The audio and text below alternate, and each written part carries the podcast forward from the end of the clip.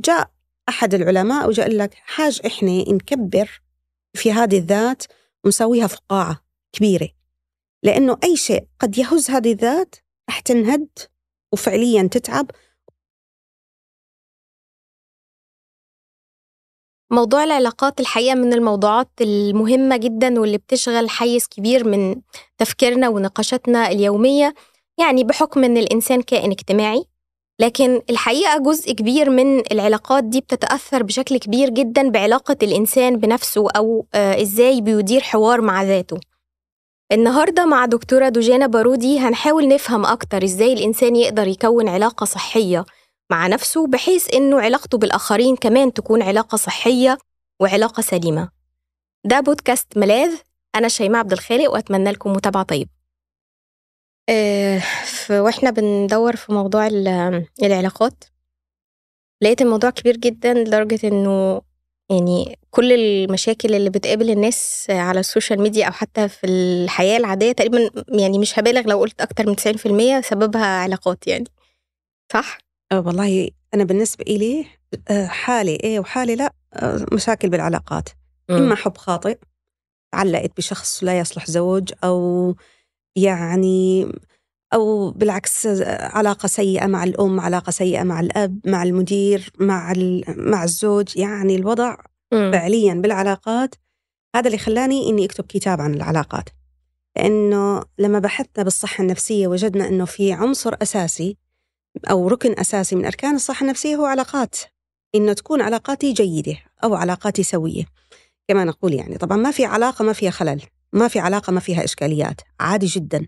المشكلة إنه استمرارية هذا الخلل أو تأثير هذا الخلل على نفسي هون بصير. لذلك نحن لما بنحكي إنه الصحة النفسية مرتبطة بالعلاقات وجودة العلاقات بشكل عام هذا بيخلينا إنه نركز جزء من خططنا العلاجية لحتى نعالج النفس المتعبة تكون بتصليح العلاقات. وأحيانا بتكون علاج الطفل مثلا اللي عنده مشكلة معينة عدوانية ولا كذب ولا غيره ولا كذا مشكلة سلوكية بتكون بإصلاح الأم والأب. أو بإصلاح العلاقة بين الأم والأب. وعلاقة الأم والأب بهذا الطفل. ف يعني عالم العلاقات حقيقة عالم متشعب جدا لكن مثل ما حضرتك قلتي غالبية المشكلات اللي متعلقة بالصحة النفسية فيها خلل. أو قد يكون مرض وأنا مرضي يؤثر على علاقاتي فبالتالي زادت علاقاتي سوء فبالتالي أثرت علي زاد مرضي سوء. إذا علاقة لا يمكن فصلها أو نحكي مين بيأثر على مين أكثر ولا شو هو اللي بيأثر أكثر آه، إحنا الحلقة اللي فاتت كنا بنحكي على موضوع الالتزام تجاه الأهداف اللي إحنا بنحطها في حياتنا. حضرتك كنت يعني حابة تركزي كمان على نقطة تأثير العلاقات الشخصية على فكرة إن أنا ألتزم تجاه الهدف أو لو أنا بلتزم إزاي ده بيأثر على العلاقات الشخصية. تمام هلأ في باحث كتير رائعة أبحاثه اسمه ستينبرغ كتب ب آه، يعني فلسفة أو نظرية سماها مثلث الحب. فإجا قال لك إنه بأي علاقة بين اثنين بغض النظر شو دوري في هذه العلاقة أنا زوج ولا أنا أب ولا أنا صديق ولا غيره بأي علاقة في عندي ثلاث أركان أساسية لحتى تدوم هذه العلاقة فالحلو بالموضوع إنه نحن فعليا درسنا بإنه كيف العلاقات فعليا تدوم أو بصير فيها آه، استمرارية أو بتكون جيدة فكيف؟ فقال لك في عندك ثلاث أركان. أبدا هو سماها مثلث الحب ونظريته اسمها مثلث الحب. قال لك في ثلاث أركان لأي علاقة مع الآخر وبالذات الأزواج لكن تصلح مع العلاقات مع الناس بشكل عام. قال لك إنه في الألفة إني أنا أألف فلان آه، روحي هيك تألفه. وكما قيل الأرواح أو القلوب في ناس الأرواح جنود مجندة ما تآلف منها آه، ما تعارف منها ائتلف وما تنافر منها اختلف. فلما بنيجي نحن بنحكي على الألفة هذا واحد من أركان العلاقة بشكل عام. ثم في عندك العاطفة. وهلأ بحكي الفرق بين الألفة والعاطفة. ثم في العاطفة. ثم أخيرا ركن أساسي هو ركن الالتزام. م. أنا أعرف إنه في إلي آه، حدود في إلي ضوابط في إلي يعني حقوق وواجبات في أخذ وعطاء. فهذا هو الالتزام. إذا بدي أحكي ركن من أركان استمرارية العلاقة.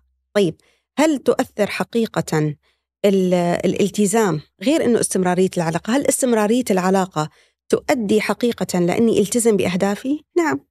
ويمكن حكينا فيها كمان اللي هي الآية القرآنية بسورة الكهف يلي إحنا مطلوب منا أنه نقرأها كل أسبوع لحتى تذكرنا دائما بهذا الحديث بهذا الكلام اللي هو واصبر نفسك مع الذين يدعون ربهم بالغداة والعشي يريدون وجه رب. معنى الآية إنه وإذا إذا ما كان ذلك رح تكون حياتهم فرطة. شو يعني فرطة؟ يعني تعبانين وأمورهم غير منتظمة ويعني ما في أهداف محققة وما في التزام معين. فإذا لما بنيجي بنقول إنه الالتزام جزء من حتى إني أستطيع حافظ على علاقتي هو واحد من هذه من هذه يعني هذه المنظومة منظومة آه، تأسيس العلاقات مع الناس غيرها. وأيضا التزامي مع مجموعة تؤثر على تحقيقي لأهدافي إذا أنا رايد إني أحقق هذا الهدف اللي حطيته. يعني وإحنا كنا بنضرب المثال بتاع إنه حد حابب يخسر وزن أو حب يلتزم تجاه يعني أداء مهمة معينة لفترة. لما بيحصل أحيانا فكرة إنه اللي حواليه سواء شريك حياته أو أو حتى أصدقائه المقربين مش بيشجعوه أو بيعملوا شيء العكس. فهنا المشكلة مش في في الشيء ده في حد ذاته هو مشكلة في علاقتهم كلها. مش مش يعني هو مش حدث مؤقت إن هم مش بيشجعوه عشان يخس. لا هو ممكن تكون مشكلة في علاقتهم كلها بشكل عام. هلا ممكن هذا الكلام وممكن يكون ما في اقتناع بالهدف. زي لما حكينا نحن عن إنه الهدف عندي كتير أساسي إني أنا أؤمن فيه. إني أنا أضع له آه، أساسيات. إني أنا يكون عندي في رؤية واضحة وأعرف بإنه هذا الهدف يعود بالمصلحة لإلي. طيب أنا شو بيهمني؟ فإحنا لذلك سبحان الله الكلمة ممكن تاخذ بالإنسان إلى أعلى ما يكون وأيضا الكلمة ممكن توديه إلى أسفل ما يعني مكان. لذلك لما بنيجي بنقول إنه إحنا عندنا لما بيكون عندي أنا علاقتي مع شريك الحياة أو علاقتي مع الصديق أو مع الزميل في العمل أو غيره فهذه العلاقة فعليا إما تؤثر علي بطريقة تخليني أنجز أكثر إذا كان في ود في محبة في في تقارب في كذا. اذا هذا الشيء لذلك أنا التشجيع عندي كثير أساسي. لذلك في عندنا شيء اسمه علاج بيئي. شو يعني العلاج البيئي؟ نحن ننظم البيئة يعني المحيط اللي حول الإنسان لحتى يستطيع هذا الإنسان إنه يشعر بالراحة أو يشعر بالأمان أو يشعر بكذا. فبالتالي بيستطيع إنه يصبح أحسن. فبالتالي بحسن يحقق أهدافه وبحسن يحقق الشيء اللي بيتمناه في المستقبل. طيب بما إنه كل الأمور يمكن بتدور حوالين فكرة العلاقات مفهوم العلاقات بشكل عام بشكل واسع يعني حسب ما أنا فاهمة هو علاقة بين الإنسان والآخر وبين الإنسان وذاته وبين الإنسان وربنا صح؟ هل صحيح. في علاقات تاني؟ صحيح صحيح. هلا هذه آه يعني من أي مدرسة إحنا بدنا نشرحها؟ لكن هو حقيقة لما بيجي بحكي أنا العلاقة اللي هي آه أنا كفرد وهناك آخر بغض النظر مين هذا الآخر وما بيننا فهذه معادلة العلاقات باختصار مفيد. م. أنا كفرد جزء من هذه العلاقة. طيب لما بنيجي بنقول علاقتي مع ذاتي فشو بنحكي؟ طبعا هون جماعة الفلسفة بيحبوا كتير يدخلوا ويفصلوا بهذه القصص لكن خليني أقول فأنا أعتقد بأنه أنا كفرد في إلي أعماق وفي إلي دوائر أوسع. كيف؟ فأنا كفرد بدخل لداخلي وكل ما كان هناك انسجام مع ذاتي يعني أنا في خلوتي مثل أنا مع الناس كل ما كان هناك انسجام أو نسميها الأنا المتوحد يعني الأنا الوحيد النفسة يعني. فأنا في الخلوة هي أنا الاجتماعية تمام؟ فإذا بهذه الحالة يكون هناك انسجام في ذاتي فبيكون عندي إذا ذات مستقرة فهذه علاقتي مع ذاتي. بينما لما نحكي علاقتي مع الآخر فهذا الآخر اللي هو مثل ما حكيت في معادلة للعلاقات أنا والآخر وما بيننا. عادة شو بحكيها؟ بحكي إحنا في علم النفس بنحب كتير الفلسفة. وهذا الأمر إن شاء الله يعني اللي ذكرته في كتابي علاقات سوية معادلة العلاقات. فحطيت إحنا واحد زائد واحد زائد واحد ما بالضرورة تعطيني ثلاثة. إحنا بتيجي عنا واحد زائد واحد زائد واحد يعني أنا كواحد والآخر كواحد وما بيننا. هذه فينها نعطيها إجابات لا نهائية. شلون؟ إذا أنا كنت مستقر وبعرف شو حدودي وبعرف إنسجامي وبعرف مع نفسي وبعرف آه، ضوابطي وبعرف احتياجاتي وبعض. إذا أنا بعرف أنا كفرد إذا أنا بهذه الحالة أكون رقم واحد عندي آه، محقق. طيب والآخر الآخر جيد متفهم آه، يعني في في إذا الآخر أيضا يكون عندي يا واحد. طيب ما بيننا؟ هون عندي طريقتي وأسلوبي في التعامل معك أو مع الآخر بشكل عام وطريقتي وأسلوبي بإني أفهم ما يأتيني من الآخر فلذلك هي نجي بنحكي فيها. أنا ما راح أعد المستمعين أنا راح أجي أحكي فقط على أنه في علاقاتي إذا أنا ركن من الأركان. إحنا غالبا المشكلات النفسية شو بتصير؟ الآخر الآخر الآخر زوجي زوجي زوجي آه ابني ما أعرف إيش مغلبيني النازل كذا. آه طالما أركز على الآخر وأنسى دوري وأنسى يعني نفسي من هذه العلاقة وأنسى ما بيننا فإذا هناك خلل بفهمي للعلاقات. كثير أحيانا نحن بنشتغل مع من خلال جلساتنا ونجي بنساعد بهي الطريقة أنه تعال أول شيء فهم أنه أنت يا, يا أيها الإنسان أنت عندك دور في حياتك في بناء حتى علاقاتك. بداية لازم تصلح من نفسك ثم تصلح من أسلوبك وتصلح من طريقة استيعابك أو فهمك أو تحليلك للي بيجيك من الآخر ثم تفهم أنه الآخر في له شخصيات وفي له مزاجات وفي له ظروف مختلفة. لما بنجي بنقول إذا أنا إذا أردت إني أجد شخص يعينني في حياتي هذا الشخص يكون سبب باستقرار صحتي النفسية أو غيره. لابد بداية قبل ما أبحث عن الآخر أو إني أشوف شو علل الآخر شو حسناته شو سيئاته. أول شيء أبحث في نفسي في ذاتي. أصلح من نفسي من ذاتي. ثم بعد ذلك أصلح من أسلوبي. أتعلم مهارات تواصل أتعلم مهارات آه، يعني الإقناع الحوار وغيره. ثم أيضا أصلح من طريقتي بفهم ما يأتي من الآخر مو رأسا حسن الظن مثلا. الاحترام الغيره كل هذه الأمور أصلحها. بعدين أركز هل الآخر عنده إشكالية ولا ما عنده إشكالية؟ أركز الآخر علاقتي معه جيدة ولا ما أنا جيدة؟ فإذا بهذه الطريقة بصير عندي وعي بعلاقتي. فبتكون هذه العلاقة داعمة لإلي.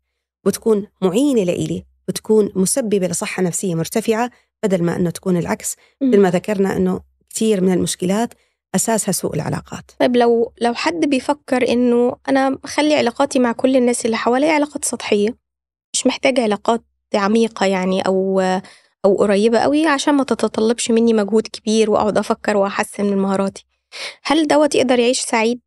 نهائيا.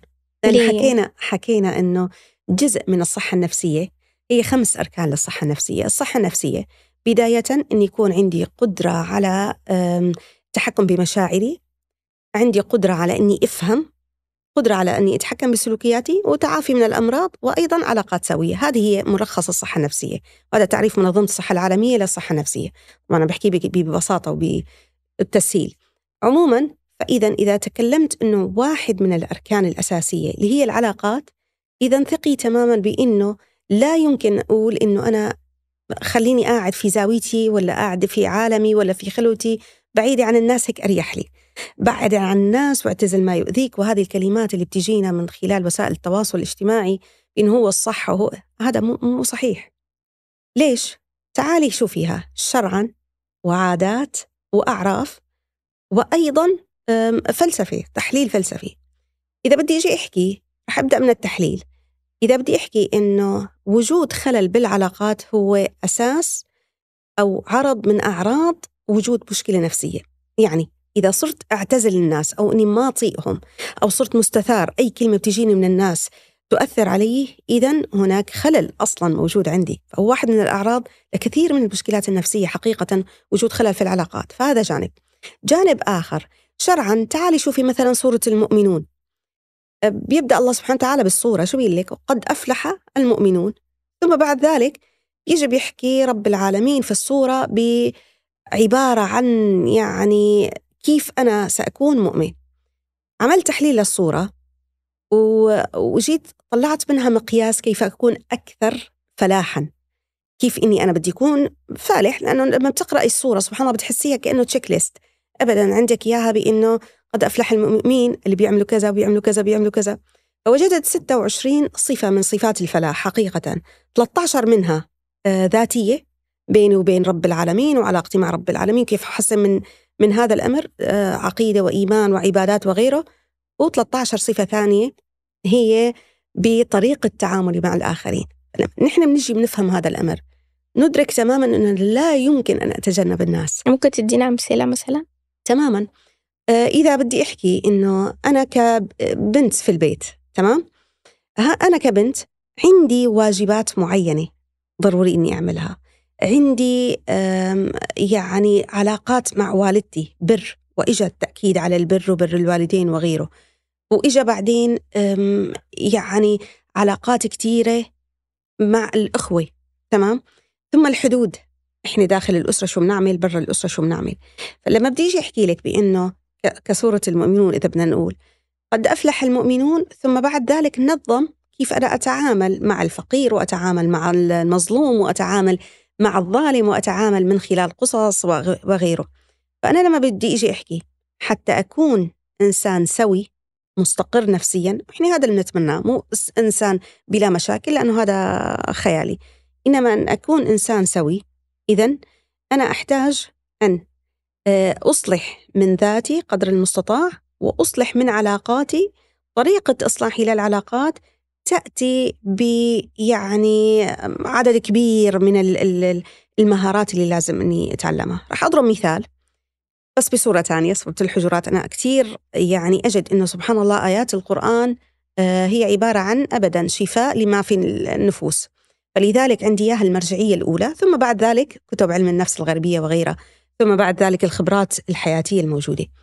لما برجع بحكي كنت مرة بشتغل أخصائية نفسية في مدرسة وأثناء عملي اثنين اختلفوا من قبيلتين مختلفتين. طبعا القبيلة هذه والقبيلة هذه آه، اثنين الشابين اختلفوا مع بعضهم صف العاشر كانوا اختلفوا وكان ممكن يصير مذابح من وراها. ليه؟ لأنه راح يصير هذا يجيب آه، ربعه مثل ما بيقولوا أو جماعته والآخر يجيب جماعته كل واحد من من قبيلة معينة. شو عملت؟ آه، حقيقة كانت يعني مشكلة ممكن تهد المرحلة الثانوية في ذلك الوقت خلاصة الحديث. خلل ومشاكل وكذا أنا أخذت الرأسين الاثنين المختلفين وخليتهم عندي في المكتب. قلت أنا لن أتكلم معكم تفضل أنت روح توضى وأنت الآخر روح توضى سكوا صورة الحجرات.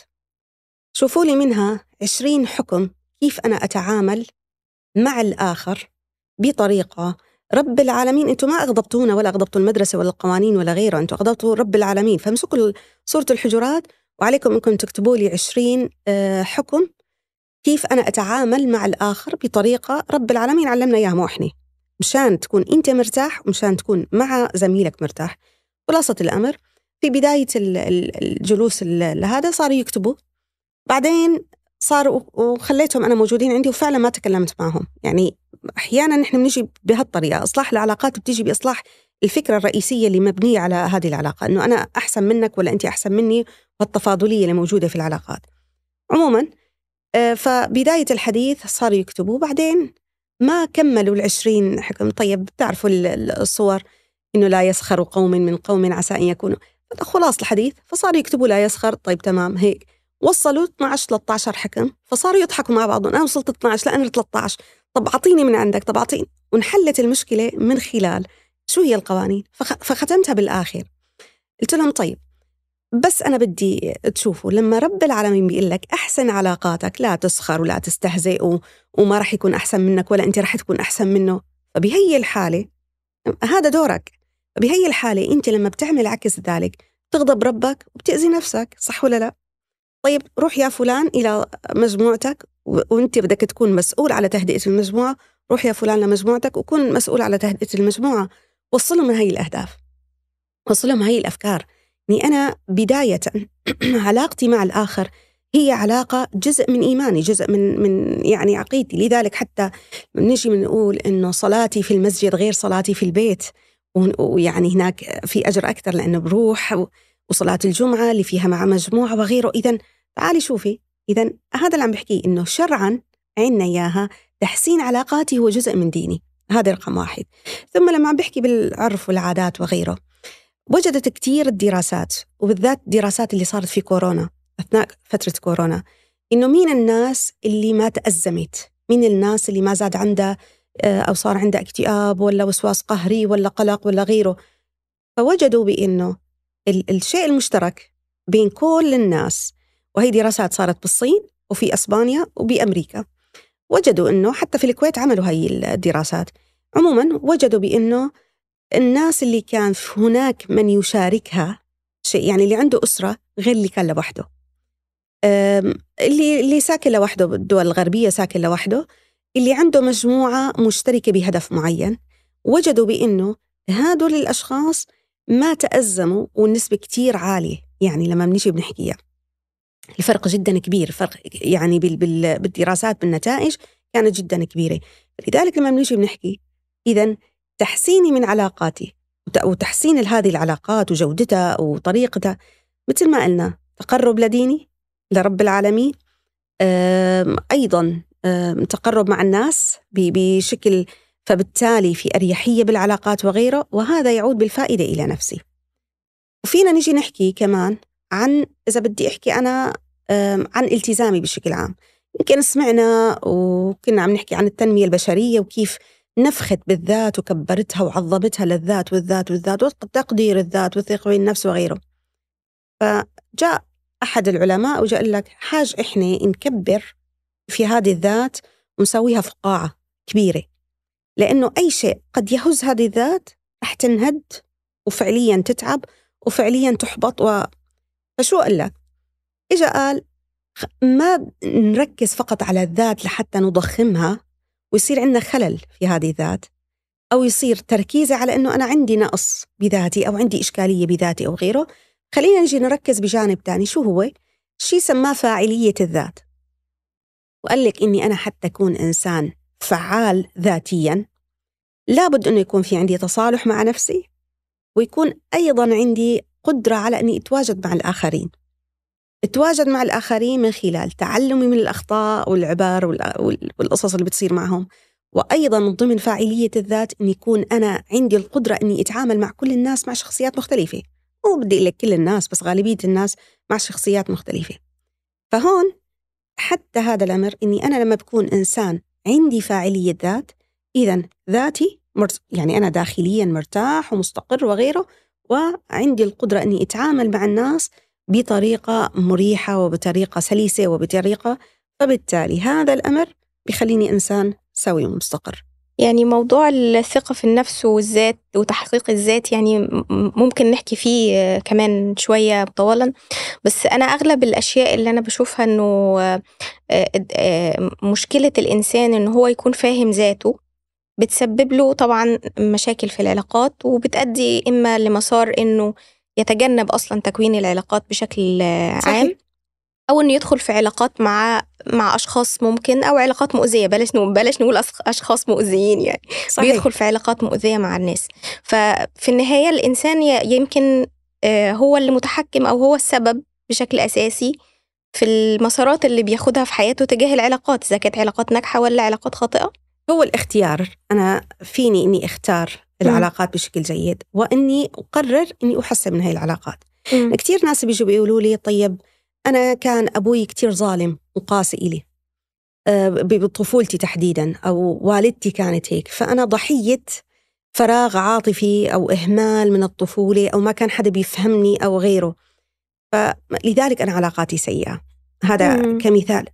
لا يمكن نحن نجي نقول إنه إذا بما أنك عشت مثلا في أسرة سيئة ولا مهلهلة ولا كان فيها خلل معين أو غيره إنه معناته أنت سوء علاقاتك رح يستمر. أنت وصلت لعمر آه، معين. إذا لابد أنك تتخذ القرار بأنه ذكريات الماضي وآلام الماضي والقسوة وغيره المصطلحات اللي نسمعها كثير من الشباب فراغ عاطفي وتحقيق الذات وأنا إنسان محطم و...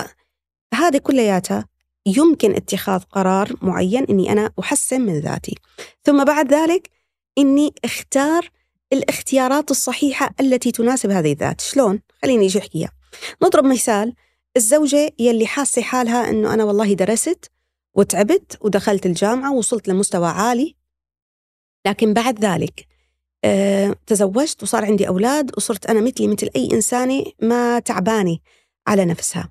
طب وين وين ذاتي بهذه القصة؟ إذا ركزت هذه الزوجة على إنه ذاتي وذاتي وتحقيق الذات وغيره يعني فقط ونسيت دورها في أسرتها فثقي تماما بأنه هذه إنسانة رح تعمل على اولا نقل هذا يعني هذه الروح السلبية. السلبية لزوجها ولأطفالها وتحملهم مسؤولية إنه هي تركت حياتها عشانهم.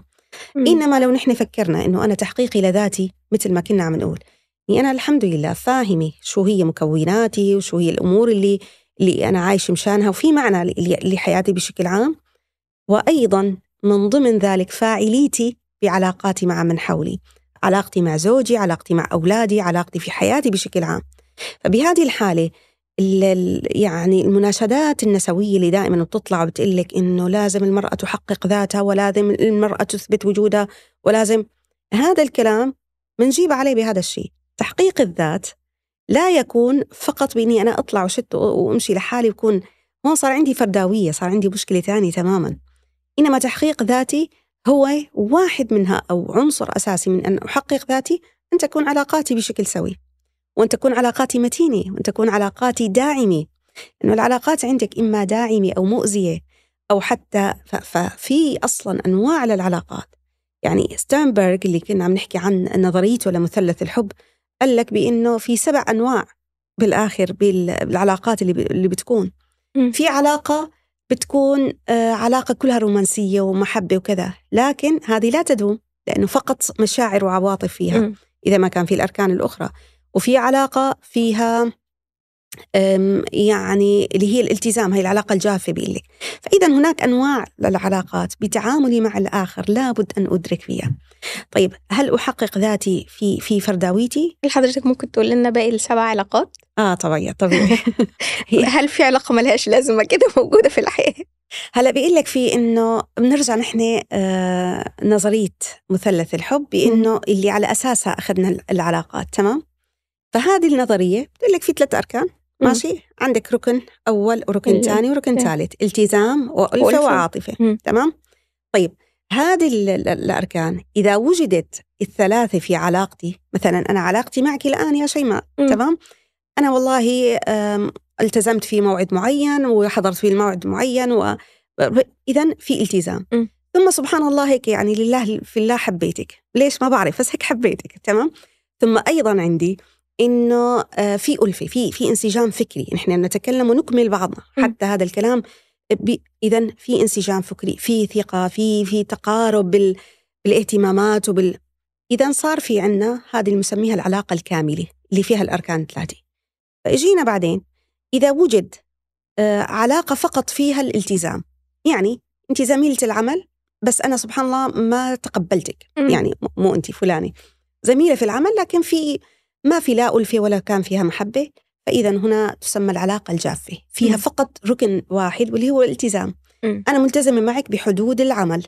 اعملي حاضر ساوي طيب توقيع كذا وهذه فإذا هذه نوع من أنواع العلاقات. في العلاقة اللي بتكون حكينا عنها إنه مثلا بين الشباب أول ما هيك وال بصير هذه شرارة المحبة وش... الحب. العاطفة وبصير خلص أنا حأخرب الدنيا وبترك أهلي وبترك الحياة وبترك لأني أنا أموت في هذا الإنسان وسأموت إذا ما مشيت مع هذا. إذا هذه العلاقة هي العلاقة العاطفية أو تسمى العلاقة الرومانسية فهذه نوع ثاني من العلاقات. النوع الثالث اللي هو بوجود الالتزام وبوجود العاطفة. فبتلاقيها هذه الأزواج اللي عندهم صمت بين بعضهم مثلا. أو العلاقات بين الأصدقاء اللي هو تمام بحبك يا سلام هيك خلصت آه ماشي بنقعد بناكل أكلنا وبنمشي سوا آه بنمشي ونطلع. بس ما في كلام ما في أريحية ما في ألفة في تكلف في العلاقة. ماشي أنا بحبك يا مثلا أختي أنا بحبك بس ما في شيء بيربطني فيك غير إنه آه، فاذا هذه العلاقة نوع من أنواع العلاقات اللي هي فقط فيها التزام وفيها فيها عاطفه ثم في العلاقة اللي فيها انسجام فكري لكن ما في عاطفه وما في هذه اللي كيف المشتركين في عمل معين بتأليف معين أو كتب معينة إني أنا فقط بيني وبينك في ألفة في انسجام فكري ننتهي من هون. خلصت أنا بمناسباتك ما بسأل لأني ما أتأثر يعني ما بفرح لفرحك ولا بزعل لزعلك. ثم ما شيء بيربطني لا واجبات ولا حقوق ولا غيره فما في ركن الالتزام. إذا هذا كمان نوع من أنواع العلاقات. وفي عندك العلاقة يلي فيها انسجام فكري وأيضا فيها التزام وهذه كتير حلوة بين زملاء العمل. اللي هو نحن ننسجم بنقعد في ثقة معينة بسأل عنك وبتسألي عني بس ما شرط حبك. مم. تمام؟ ما شرط إنه يكون في مشاعر إنه يا عين اشتقت لك؟ والله أنت غيبتي عني مثلا رحتي إجازة أسبوع واشتقت لك؟ مكانك فاضي؟ ما بالضرورة. فهذه نوع من أنواع العلاقات أيضا موجودة. بيقول لك كل ما كان في هي الأركان موجودة بالعلاقات الثلاثة كل ما كان علاقتك كاملة لأنه فيها محبة كاملة صادقة م. طيب السؤال هل أنا بحسن إني شخص كثير كانوا يسألوني إياها المعلمات بتدريبي للمعلمات وغيره إنه طيب أنا هالطالب لا دخل لي من زور ولا حبيته بس موجود عندي بالصف تقيل دم هيك سبحان الله طب كيف بدي أتعامل معه؟ فكنت إلا للمعلمة هذه بإمكانك إنك تركزي على الزوايا الثلاثة من المحبة فينك إنك تدربي حالك عليها. طيب العاطفة العاطفة شيء فيها بهرمونات وشيء أعمق من شغل حتى هذا الأمر يمكن التدريب عليه ويمكن إني ركز عليه. فشو بنبدأ؟ نبدأ ببعض الحركات البسيطة. يعني أنا مثلا مثل ما حكيت طفل بدي ارعاه أو بدي انتبه عليه بس ما, ما يعني ما كثير ب... فشو بعمل؟ اذا ألزم نفسي ببعض التصرفات أو بعض السلوكيات مع هذا الطفل. بيجي بمسح على على كتفه بيجي بسلم عليه بيجي بسأله باسمه يا فلان كيفك اليوم؟ إحنا نعمل كده مع زملاء العمل. يعني أروح لزميلي في العمل اللي مش طايقه تماما أسلم عليه. تماما. صباح الخير كل يوم لحل إن أنا أحبه يعني. بالضبط. وكيفك يا فلان؟ على فكرة صباح الخير عامة إلها آه إلها قيمة بس صباح الخير يا شيماء. وزيدي كلمة تانية بعدها صباح الخير يا شيماء كيفك م. أو كيف المشكلة اللي كنتي فيها إن شاء الله أنت الآن أريح م. أنا وصلت لك بهذه الحالة م. وصلت لك ليش؟ لأني دخلت في جانب إنه في بيني وبينك في ألفة معينة إني أنا عارفة شو عم بصير في حياتك م. ثم أنت زميلتي ففي التزام بأنه مو شوفك ودور وجهي لا شوفك وإني صب وأيضا إني عم بسألك باسمك الاسم يثير شيء من العواطف يثير شيء داخلي عاطفي داخلي عند الإنسان. أنا بأي الحالة لما بيجي لي بيجي بقول لك شغلات بسيطة نحن بنعملها ممكن نحسن نحسن فيها العلاقة. فكيفك يا شيماء؟ شو صار معك بموضوع كذا؟ الحمد لله أنه صارت مبين على وشك منور وخلصت. إذا بهذه الحالة أنا قربت منك. عيديها مرتين ثلاثة أربعة. إذا أنا كشخص مهتم فيكي طبعا إحنا عم نحكي بالعلاقات السوية نحن ما عم نحكي بعلاقات إنه بس اذا أنا كشخص مهتم فيكي إذا أنا دربت حالي إني أتقبلك وإني أحبك رغم إنه ما كان في هذا الأمل. فهو ممكن إني أعمل عليها. أنا ماني مضطرة إني أحب كل الناس. لكن حتى تكون علاقاتي سوية حلو إنه يكون في يعني مثل إني قرر إنها تكون هي الأركان موجودة ضمن حد مقبول عندي. بس ما شرط إني والله زميلي في العمل إنه يكون في عاطفة بيني وبينه لا في حدود. فإذا هون برجع لعندي الالتزام. فهذا الالتزام بأنه في عندي بعض الضوابط الأخلاقية وعندي بعض الضوابط الشرعية والاجتماعية وغيره إنه هو زميل وفي حدود معينة. لكن مع زميلتي ممكن يكون في عاطفة.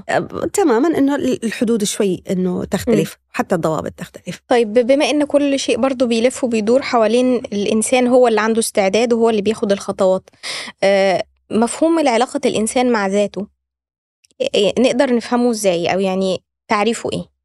الإنسان مع ذاته هي اللي حكيت عنها إنه كل ما كنت أنا في خلوتي هذه بأبسط ما يكون. إحنا أنا عادة بمثلها هيك في حتى في الكتاب كتبتها بهي الطريقة إنه في أنا صغيرة وفي أنا كبيرة. أه كل ما كانت الأنا الصغيرة متشابهة مع الأنا الكبيرة كل ما كان في هناك انسجام بيناتهم فإذا أنا عندي بهذه الحالة أنا مع نفسي يعني لما بقعد لحالي شو الكلام اللي بقوله لنفسي؟ شو طريقة تعاملي مع مشاعري؟ هل أنا عندي قدرة أني أعبر عن المشاعر؟ أني أعيشها؟ أني أكون رحيمة مع نفسي؟ أني أستحق؟ أشعر بأني أستحق مثلا أني أعامل معاملة جيدة؟ هذه مع نفسي. ثم بعد ذلك أنه كيف أفرض وجودي مع الآخرين؟ فهذه لذلك هي اللي بنحكي عنها. الأنا الذاتية والأنا المجتمعية. كل ما كان هناك انسجام بيناتهم كل ما كنت إنسان مستقر أكثر. فلما بيجي بحكي طيب علاقتي مع ذاتي. إني أعمل على إني أكون إنسان متفهم لشو عم بيصير معي. أه بنفس الوقت أه يعني أرحم بهذه النفس. أعرف الخلل اللي موجود فيها. أه كمان من فترة بسيطة كان عندي سيدة بتقلي أنا ما بستحق الفرح. طب ليش ما بتستحق الفرح؟ فلما سألتها فقالت لي أنا من أنا طفلة إذا ضحكت بعرف إنه وراها في رح تكون مصيبة. طب ليه؟ لأنه ك... وذكرت لي قصتها إنه أنا والله كان الوالد جدا قاسي. فكنا نقعد مع الوالدين نضحك وكذا بس لما يدخل الوالد يا أما يضرب الأم أو يعني يعني يوبخنا أو يعنفنا بأي سبب من الأسباب. فعشت في هذا الإحساس إنه أنا كل ضحكة وراها مصيبة كل شعور مريح وربيت على هذا الأساس. فلذلك وصلت لمرحلة الآن بأنه لا أستحق. فهي كانت المشكلة مع زوجها ومع أهل زوجها وكذا أني أنا لا أستحق أن أكون إنسان سعيد. فهذا الأمر خب يعني خرب علاقتي مع زوجي وخرب علاقتي مع والد زوجتي والد زوجي بأنه أنا أو حماتي مثل ما بنقول. فإني أنا إنسانة لا أستحق أن أشعر بالسعادة ولا أستحق أن أحترم. لا أستحق أني أعطي رأيي بتربية بنتي. فعاشت بهذا الأمر. هذه الإنسان شو مشكلتها؟ مشكلتها إذا بدنا نرجع على أنه الأنا الذاتية تبعتها لما بتكون مع نفسها بتتكلم مع نفسها بهذا الكلام لما سألتها هل تستحقي إنك تشعري بالحب؟ هل تستحقي حب بنتك؟ قالت لا طب ليه؟ لأنه بنتي رح تكبر ويصير عندها حياتها لحالها طيب تمام تستحقي حب زوجك؟ مم لا طب تستحقي حب والدتك والد زوجك؟ لا ما في حدا طيب سألتها هون بعدين سؤال. هل أنت بتحبي حالك؟ بتحبي نفسك؟ هون انهارت من البكاء. قالت لي لا. أنا مشكلتي إذا مع ذاتي أنا ما بحب حالي. طيب قلت لها تعالي إذا تعالي نركز مع بعضنا ونشوف شو الشغلات اللي أنت بتحبيها بحالك وشو الشغلات اللي ما بتحبيها بحالك. طبعا وجدت صعوبة بأنه تجيب على أنه شو الأمور اللي بتحبها بحالها أو شو الصفات الحلوة اللي عندها اللي بتحس حالها تميزها. إيش صارت؟ كتبت لي قائمة بالصفات السيئة. أنا عصبية وأنا كذا وأنا نكدة وأنا كئيبة وأنا وأنا قائمة بالصفات السيئة.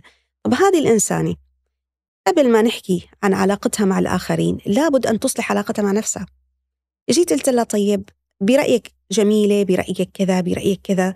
فصارت تجد ومثل ما قلت انهارت بالبكاء. لما استكشفت إنه هي فعليا عم بتدور على إنه ما في حدا بيحبها بس هي حقيقة ما بتحب نفسها فهي لا تستحق برأيها إنه هي تنحب. فمن باب أولى إنه ما بتحب حالها. اشتغلنا على هذا الأمر معها إنه لا تعالي يا فلانة ارحمي بنفسك. كون إذا انت مالك يعني رؤوفة أو رحيمة مع نفسك وبشلون بدي أعمل؟ أول شيء بدي أعمله بإني بدي سامح الناس يلي ظلموني. قالت لي صعبة. لا يمكن أقدر سامح الناس اللي اللي ظلم. والدي لا والله ما بسامحه. توفى وإلى الآن. كل ما هي ما أذكره إلا بالسوء اللي كان يعمله. تمام. إذا بهذه الحالة تعالي نرجع ونحاول مع بعضنا. إنه أنا ما بدي أقول لك إنك تعفو عنه ولا كذا. خلص ترفعي ملفه إلى رب العالمين. هو صار عند رب العالمين. ارفعي ملفه إلى رب العالمين. حتى تجد صعوبة أنه تقول الله يرحمه. تخيلي القسوة اللي كانت عايشة فيها. أنه عموما قلت لها بنرفع ملفه عند رب العالمين وتدربنا على هذا الأمر. كل ما خطر في بالك كل ما تذكرتي صورة سيئة منه ذكرى مزعجة كل ما شعرتي بأنه فلانة ربيت مع والدها أو تحكي عن والدها بإيجابية وأنا والدي سيء. بس يا ربي رفعت ملف ملف فلان عندك أو والدي عندك أو غيره. فهذا جانب. إذا إني أحاول أن أسامح هذا اللي ظلمني. كان هذا جانب من الجوانب. ثم بعد ذلك كل ما كنت أنا إنساني ماني أحمل الحقد واللئم والأمراض القلوب الموجودة تجاه الآخر كل ما استطعت حقيقة أن أكون في تصالح مع نفسي. ثقي تماما الإنسان اللي بيرو يعني بيجد النقص عند غيره أو ينتقد غيره هو إنسان أصلا يرى نقص في داخله. وهذه يعني أساس كتير مهم. إذا أنا إنسانة أنظر إلى الآخرين شوف هي سمينة وهي قصيرة وهي طويلة وهي كذا إذا ثقي تماما بإني ما عندي تقبل لذاتي. بهذه الحالة الأمر الثاني إذا أنا أسامح رقم واحد ثم رقم اثنين إني أركز قدر المستطاع على تعديل المشاعر المزعجة تجاه الآخرين. أنا في زوجة قالت لي مرة آه، هي في عندها علاقات سيئة هي وزوجها يعني وصلت لمرحلة انفصال وكذا. قالت لي أنا أحسد كل زوجين ماسكين إيدين بعضهم هن ماشيين في الشارع. طيب قلت لها شو رأيك بدل ما أحسد؟ لأنه الحسد هذا عم بيخليكي تنظري بنظرة شفقة لنفسك وإيلام لنفسك. طب تعالي شوي غيري الفكرة. ادعي لهم بالبركة. آه صعب. أنا أتمنى هذا الشيء. تمام بس أنت بدك تتمني هذا الشيء فبتحتاجي إنه قلبك يكون صافي تجاه الناس. فأدي لي بس هيك إنه ها نيالهم أو كذا أو عم بتمظهروا أو بس قدام الناس. إذا بس آه، لي بالموضوع وادعي لهم بالبركة. بس هيك الله يبارك لهم. هذا بيخفف شوي ال ال النقص اللي موجود عندك والأحاسيس الموجودة عندك فبالتالي بتعرفي أنت إنك تبني هذا النقص. فإذا الأمر الثاني أنه أصلح هذه الحقد واللئم للآخرين وغيره طيب شو الأمر الثالث عشان أنا أكون في تصالح مع مع ذاتي؟ إني أتعافى من ذكريات الماضي. شلون؟ ال ال أي ذكرى بتخطر ببالي؟ مثلا موقف شعرت فيه بقلة القيمة أو غيره بدل ما أني أتذكره بشكل مستمر وهذا يعني بيخليني إني أحاط بإحباط ولا غيره. لذلك كثير ناس اللي عندها رهاب اجتماعي أو اللي عندها مثلا فوبيا المسارح أو غيره إنه لما بتوقف تتذكر النقد اللي إجاها لما هي واقفة. فإذا أنا استطعت إني أتذكر أمسح الذكريات المزعجة هذه اللي موجودة عندي. شلون؟ إني كل ما بيخطر ببالي موقف مر معي. وقفت على المسرح وقعت قاموا الناس ضحكوا علي. حفظتوا هذا الموقف فما عدت. بحب إني أوقف قدام الناس في المسرح. شو بعمل؟ بنقل أو بيني وبين نفسي بيجي بحول بدل ما أني ركز على ذكرى بركز على أنه في خبرة أو عبرة من وراء كل موقف مر معي. إذا هي حوار ذاتي. ترى فكرة هو حوار ذاتي. نحن بنحكي مع أنفسنا 24 ساعة. ما هو الحوار الذاتي اللي بين الإنسان وبين نفسه يعني الواحد متفهم إنه لما يجي يكلم حد تاني هيكلمه مباشرة في التليفون هيبعت له جواب. إزاي الإنسان يقدر يتكلم مع نفسه؟ يعني الحوار بينه وبين نفسه بيتم إزاي؟ أصلاً. هو كل يوم عم بيحكي مع نفسه. بقى في الحكايات العادية لأنه يعني أنا بشوف كتير آه، آه، للعلاقة مع تك... لتحسين علاقتك مع ذاتك بقى اليوجا وال meditation وكأنه إن أنت لما بتقعد في شكل معين بي... بيفتح مساحة صفاء أكتر. بس هل الحد ممكن يقدر يعمل حوار مع ذاته في أي وقت في أي مكان؟ هلا اليوغا وال meditation أنا إني أفرغ عقلي من أي حوار. هي مختلفة تماما. إني أنا أقعد ركز على نفسي مثلا. تمام؟ إني أفصل عالم الأفكار عن عالم ال هذا هو التأمل أو أو غيره. أو المايندفولنس حتى بيحكوها بس إحنا مو هذا اللي عم نحكي عنه. الحوار الذاتي أنت واقفة قدام المراية. ماشي؟ حلوة لا لايق لك لا طالعت لك حبة جديدة لا ما بعرف إيش لا ما بعرف. هذا هو الحوار اللي أنت عم تحكيه مع نفسك 24 ساعة. مم. أنا حقوم أعمل كذا أنا لازم أسوي كذا أو الحوار وهذا الطبيعي هذا الصحي وهذا العادي جدا. أو الحوار الثاني إنه والله أنا سيئة أنا فاشلة أنا يمكن أفشل أنا كذا آه بتذكر الم... تمام؟ فاذا هذا هو الحوار اللي شغالة في 24 ساعة ما بيوقف. أو طبعا وقت النوم بيوقف بس بالأحوال العادية. فشو بحسن أحكي؟ عادة لما بيصير في عندي تفكير زائد أو حوار مع نفسي وعم بحكي عن نفسي بيجي بقرر وهون هذا نوع من أنواع العلاجات علاج المعرفي السلوكي ال CBT إني أنا أعدل طريقة تفكيري عن نفسي وحواري مع نفسي من خلال وضع بدائل استبدال الطريقة اللي عم بحكي فيها مع حالي أو كذا. مثل ما اللي عم أقول بدل ما أقول نيالها أنا حظي الأسود خلى زوجي ما يمسك إيدي و... وانفصلت عن زوجي وكذا بدل ما فهي نفسه اذا بدل ما أحكي نيالها ماسكة إيدها أو يمكن هي عاملين مظاهر هيك و... وبالبيت بيكون. وهذا اذا التفكير اللي بيصير ما وراء أي موقف بيجي لعندي. أنا بيجي بقول هون الاستبدال بيجي بقول بإنه الله يبارك له. بس أنا والله كنت بتمنى لحالي إنه يكون هيك عندي زوج وحنون وبيمسك إيدي وكذا. لا الله يبارك له. طب يا جانا الله يبارك له. وخلصت. اذا ندعو بهذا الدعاء. فهذا واحد من الطرق الحوار الذاتي. طيب الحوار الثاني اللي ممكن إني يجي أحكيه بإنه آه، أطرح أسئلة بيني وبين حالي. مثلا إنه هدول عاملين مثلا إنه آه، نفس الزوجين اللي قاعدين آه والله هدول مظاهر ولا طالعين وعم بي وعاملين حالهم سعيدين لكن هنا بالحقيقة ما سعيدين. فشو بيكون بهي الحالة؟ بيجي أنا بطرح أسئلة إنه هل يمكن إنه فعلا أنا شو اللي أكد لي إنه هن مثلا ما سعيدين؟ أنا هل يمكن إذا بطرح أسئلة هذه الأسئلة بتمنع استرسال الحوار الذاتي اللي بيكون محالي فلما مثلا أنا بوقف على مسرح تمام؟ بدي يجي يتكلم. معلش أحكي هي القصة كثير خاصة بس عاد يعني أنا عادة بضرب المثل فيها بإنه كنت أعاني من رهاب اجتماعي. أو بالأحرى رهاب التكلم أمام الناس. فأنا كنت في الدنمارك ولغة جديدة. وكتير مختلفة وأنا الوحيدة العربية أصلا اللي في الجامعة المسلمة والعربية اللي في الجامعة فخلاصة الحديث كنت في الجامعة وإحنا نظام دراستنا إنه ضروري نقدم يعني جزء من هذا إنه نعمل بحث ثم بنقدم هذا البحث قدام المجموعة أو عمل جماعي أو غيره هيك نظام الدراسة. فأنا رح أختصر بس أحكي فيها. فعملت البحث والحمد لله كان جيد لكن كان بدي انسحب من من المادة وبدي انسحب بالتالي من من الجامعة لأنه ما راح اوقف قدام 60 واحد من الدفعة أحكي لهم عن البحث اللي أنا عملته ما عندي القدرة أتكلم معاهم بهي الطريقة. فكان كثير مرعب صراحة الوضع. فرحت لعند السوبرفايزر المشرفة. قلت لها أنا بدي انسحب من المادة. طب شو المشكلة؟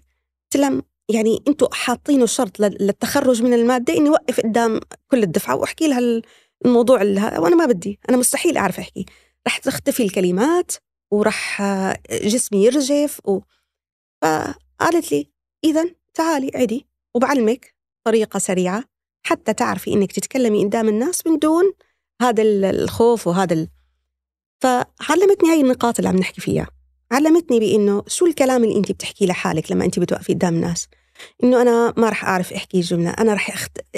قالت لي عيديهم طب تعالي واكتبيهم فكتبت إنه أنا والله رح تختفي المعلومات كلها من راسي.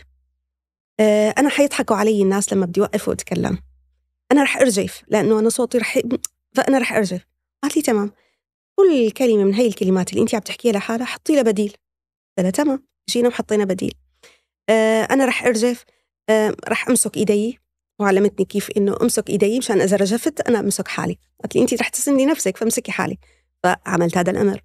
ثم حطي بديل ثاني فكل فكرة وضعنا لها بديل. هذه النقطة الأولى. من إني كيف وقف قدام الناس دون ان أشعر. ومن وقتها ما عادت سكتت يعني. من وقت هذا والحمد لله رب العالمين صارت فعليا مهارة. فهي شيء يستطيع الإنسان إنه يتدرب عليه. اذا هذا الأمر. ثم الأمر الثاني إنه أطرح أسئلة. فقالت لي قالت لي اطرحي سؤال شو أسوأ شيء ممكن؟ بالضبط هيك. آه إنه الناس تضحك عليه. تمام. وبعدين ضحكوا عليكي. اضحكي معهم. بكل بساطة. ضحكوا عليك اضحكي معهم. بس صعبة يعني أنا قالت لي شو الصعبة؟ شو شو أسوأ شيء ممكن يحدث؟ بقيت تسألني شو أسوأ شيء ممكن يحدث؟ إلى أن ما لقيت شيء ممكن سيء يحدث بعد ذلك. إذا هذا هو الحوار الذاتي. وحاور نفسي ما أسوأ ما يمكن أن يحدث لي. طب الناس تضحك علي يا سلام وضحكت وبعدين؟ يعني فواتها قالت لي وحتى أنت يعني يضحكوا عليك. وبعدين؟ خجل أمي وأبوي كانت من ضمن الكلمات. طب هنين بيعرفوا أمك وأبوكي؟ لا والله ما بيعرفوا. طب وبعدين؟ فعلا وجدت إنه ابس فعلا. وبعدين ما في يعني ما في داعي لي. اذا هذا الأمر الثاني. الأمر الثالث حتى أصلح هذا الحوار الذاتي مع نفسي. الأمر الثالث إني إجي أحكي يعني كيف أقول؟ إني أكون رحيمة مع نفسي. إني أحكي معلش آه، بحسن آه، بقدر بحاول بإذن الله آه، الله بيساعدني كذا. اذا هذه الأمور إذا جيت حكيتها راح تساعدني بشكل جدا كبير إني أتخلص من خوفي من الجمهور. فيومها هيك إجينا كتبنا هي الأمور حكينا فيها وقفنا قدام الناس وكانت الأمور الحمد لله رب العالمين ونجحت وكملت من وراء تدريب بسيط. فاذا الحوار الذاتي اللي بنحكيه مع أنفسنا بنستطيع إنه نحسنه إذا تعلمنا هي الأمور الثلاثه نكون رحيمة مع حالي إني أحب حالي إني أر... إني أعرف إنه شو نهاية أسوأ شيء ممكن أنا أفكر فيه. بعدين أجد له حلول أو أجد له بدائل أو غيره. ثم بعد ذلك إني أحط آه، بدل ما إني أجلد نفسي وأحكي مع نفسي كلام قاسي و... أو إني أتذكر الكلام اللي كانوا أهلي يحكوا لي إياه إذا أنا صغيرة وكانوا يقولوا لي يا غبية ويا فاشلة ويا كذا هو إني أبدل هذا الكلام أو أحاول أصلح هذا الكلام هي الطريقة أنا بستطيع إني أتعافى حقيقة. المشاكل اللي بتبقى مرتبطة بفكرة الذكريات السيئة أو بيسموه احتقار الذات أحيانا. بيكون بس نابع من التربية من الذكريات الطفولة. أو التجارب الحياتية أو الخبرات الحياتية اللي بت بتمر فينا. يعني م. لما بيكون الإنسان عنده ماضي أو صدمات حتى الصدمات ممكن تترك تترك أثر. لما بيكون الإنسان في السنوات الأولى هي إذا بدنا نحكي إنه إذا كانت نابعة من الطفولة في سنواته الأولى الست سنوات الأولى هذه أخطر سنوات حقيقة في حياة أي طفل. أي ست سنوات إن كان في الأسرة المثالية الأم جيدة والأب جيد ومهتمين و وعم بيقدموا كل وسائل التربية المناسبة لهذا الطفل مو فقط رعاية يعني أكل وشرب وكذا إنما حوار ونقاش وحكي واهتمام وغيره. الست سنوات الأولى بتأسس عند الإنسان جانب من جوانب شخصيته تمام؟ جانب من جوانب إيمانه في ذاته وتقديره لذاته. إنه أنا مين؟ أنا شو؟ أنا فإذا هذه السنوات الست الأولى. ثم بعد ذلك تيجي عندك الخبرات التجارب تعرض لتنمر في المدرسة يعني تعرض لظروف في الحياة تجارب الخبرات بتأثر كمان. ثم بعدين تيجي عندك واحد من الأمور الأساسية اللي هي الصدمات. صدمة مثلا طلاق الوالدين أو صدمة حرب أو كارثة أو غيره. هاي الأمور بتيجي بتأثر فعليا بإيماني بذاتي. طيب شو بدي أعمل؟ بهذه الحالة. لابد بالذات إحنا الآن عم نتكلم مع بالغين مو مع أطفال عندهم إشكاليات في ذاتهم، الأطفال لهم برامجهم اللي عادة بندخل فيها الرسم واللعب وغيره، هذه بالنسبة للأطفال. بالنسبة للكبار بيستطيع الإنسان هو يشتغل على رفع تقديره لذاته أو إيمانه في ذاته أو تحسين علاقته اللي هو موضوع حلقتنا تحسين علاقته مع ذاته يستطيع من خلال تدر يعني التدرب على أساسيات وأعمال معينة بيعملها مع حاله. من ضمنها مثل ما حكينا إنه يمنع الكلام السيء باستبداله بكلام جيد مع حاله. يجد الخلل الموجود فيه عادي جدا ونتقبل وجود إنه أنا ماني كامل أنا إنسان عندي بعض النواقص.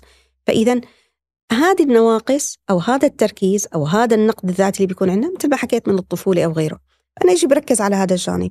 فأنا أركز بالحوار مع حالي أركز أيضا بتحسين نفسي بشكل مستمر.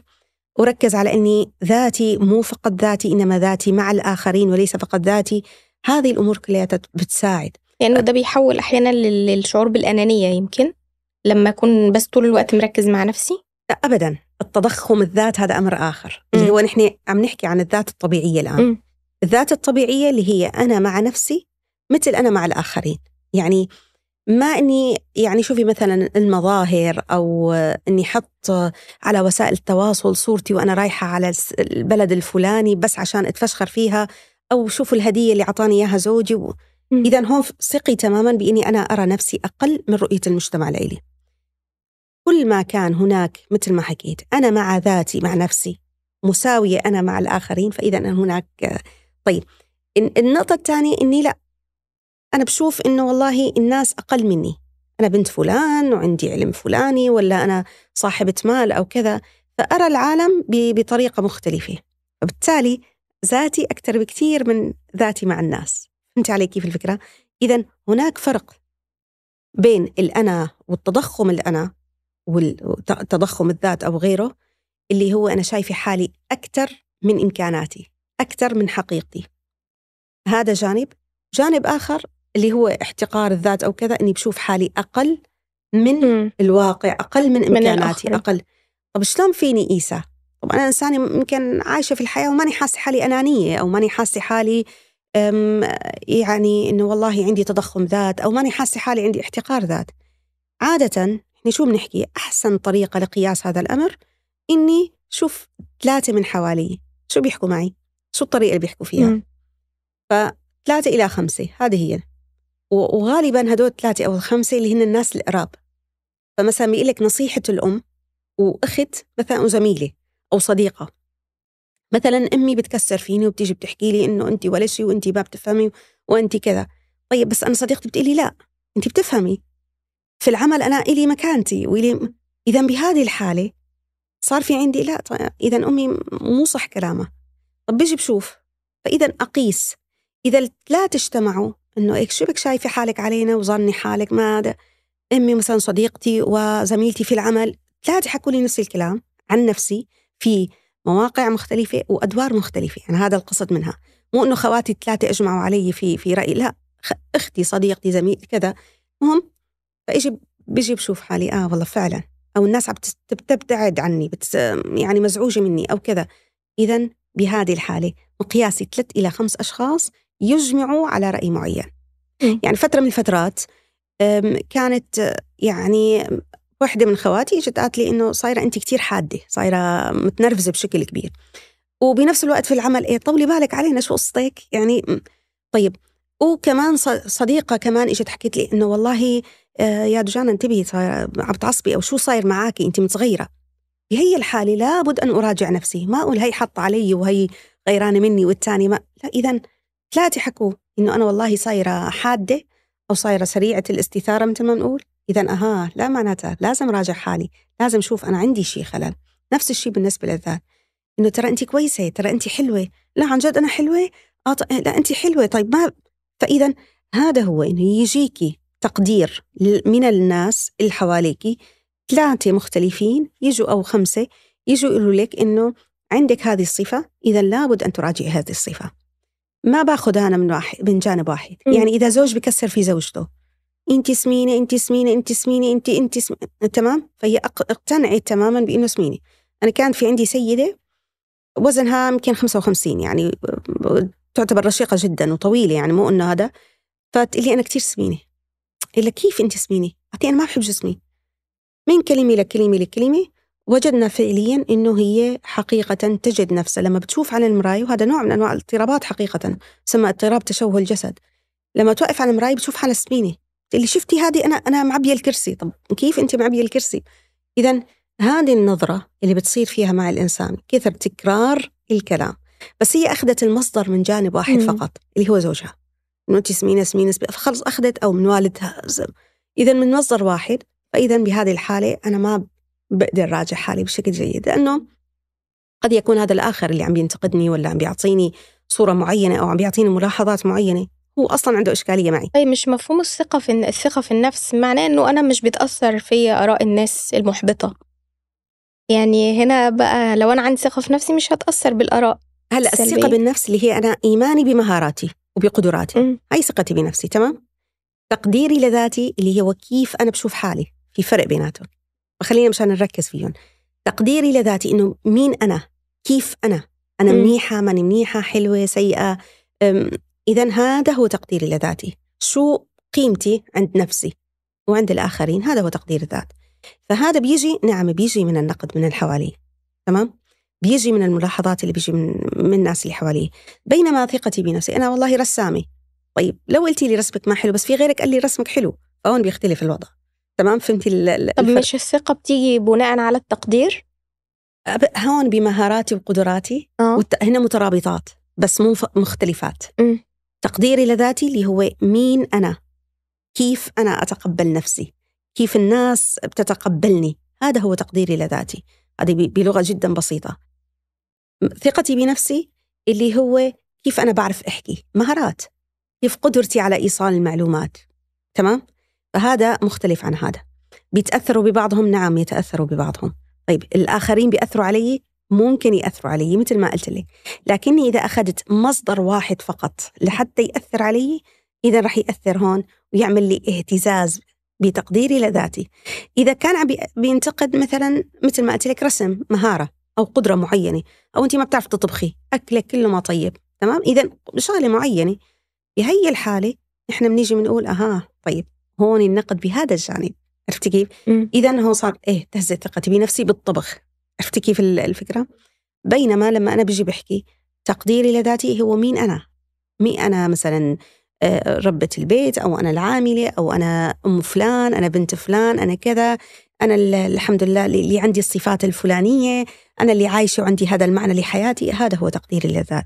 فكل ما استطعت أني أجيب على هي الأسئلة مين أنا؟ ولشو عايشة؟ ولوين رايحة؟ وكان عندي الإيمان التام فيها عايشتها آه، بحياتي وبيني وبين نفسي وحتى بحواري لذاتي وبين إنه أنا مع الناس إذا هذا تقديري لذاتي بيكون مرتفع هون في معنى لذاتي. إذا بهذه الحالة علاقتي مع ذاتي تتحسن من خلال مصالحة مع الذات قدر المستطاع وحكينا الوسائل اللي هو الحوار الذاتي ال- ال- الجيد اللي يكون إني أحسن ما عندي إني سامح الناس عالج الذكريات ال- ال- السابقة أو ال- الأليمة يلي مأثرة علي ومخليتني إني يعني فكر بطريقة مختلفة. طيب آه، إيه الأخطاء اللي إحنا ممكن نبقى يعني بشكل مختصر في النهاية نلخصها؟ الأخطاء اللي أنا بعملها بشكل واضح مع نفسي بتؤدي لسوء تقدير لنفسي وسوء علاقتي بالآخرين. اللي هو أهم نقطة اللي هو احتقار ذاتي. مم. إني أنا ولا شيء. مم. أو إني أسمح لأنه العوامل الخارجية تؤثر علي. وقبل هدول سوء علاقتي مع رب العالمين. في إحدى الدراسات أنا رح أنهي فيها على السريع. في إحدى الدراسات جت قالت لك حتى تكوني إنسانة سوية وتحافظي على آه، يعني كل سيكو... الأمور السيكولوجية الموجودة عندك طريقة تفكيرك ومشاعرك وسلوكياتك. لابد أن تضعي جدار. وهذا الجدار لابد أن يكون آه، جدار قوي. طيب كيف بدي أصنع هذا الجدار حتى أحافظ على مكوناتي الداخلية حتى أحافظ على ذاتي سليمة وسوية؟ هذا الجدار يبنى بطريقتين.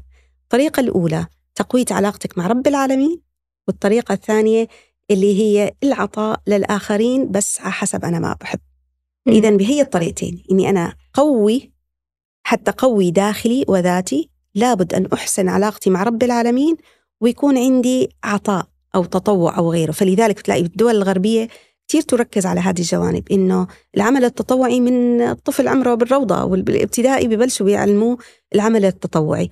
إحنا الحمد لله رب العالمين جزء من ديننا وإيماننا إني أنا أحسن علاقتي مع رب العالمين آه، وأيضا أني يعني أعمل للآخرين كما أحب بما أستطيع. هي النقطتين كثير أساسية. فهي حلقة متصلة عشان حلقة أحسن متصلة. من نفسي بحسن علاقتي. فأنا أحتاج أن أحسن من نفسي. طريقة تفكيري وعالج أخطاء التفكير عندي التشاؤم والسلبية وغيره آه، وعافي مشاعري قدر المستطاع مشاعر المزعجة خففها والمشاعر الحلوة إني أزيدها وإني أتعود أو أعمل روتين معين بيشمل عادات وتصرفات تكون سوية وسليمة بتحببني بنفسي وبتحببني للآخرين. شكرا يا دكتورة جوجانا شكرا جزيلا. يمكن الحلقة تكون فتحت لك أسئلة كتير عن موضوع العلاقات. شاركنا أي أفكار أو تساؤلات خلقتها الحلقة عندك وما تنساش تشاركها مع أصدقائك وتتابعنا على كل منصات البودكاست واستنونا الأسبوع الجاي. سلام.